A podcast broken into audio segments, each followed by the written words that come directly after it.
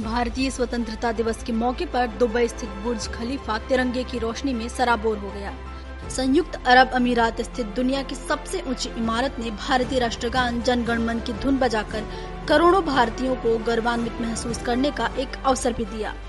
बुर्ज खलीफा के social handle से post किए करीब उनतीस सेकेंड के इस वीडियो में देखा जा सकता है कि कैसे पूरी इमारत तिरंगे के रंग में रंग गई है। तिरंगे के रंगों के अलावा बुर्ज खलीफा बिल्डिंग पर happy independence day Har Ghar Tiranga और जय हिंद संदेश भी डिस्प्ले किया गया। इसके अलावा महात्मा गांधी की तस्वीर भी बुर्ज खलीफा पर दिखाई गई।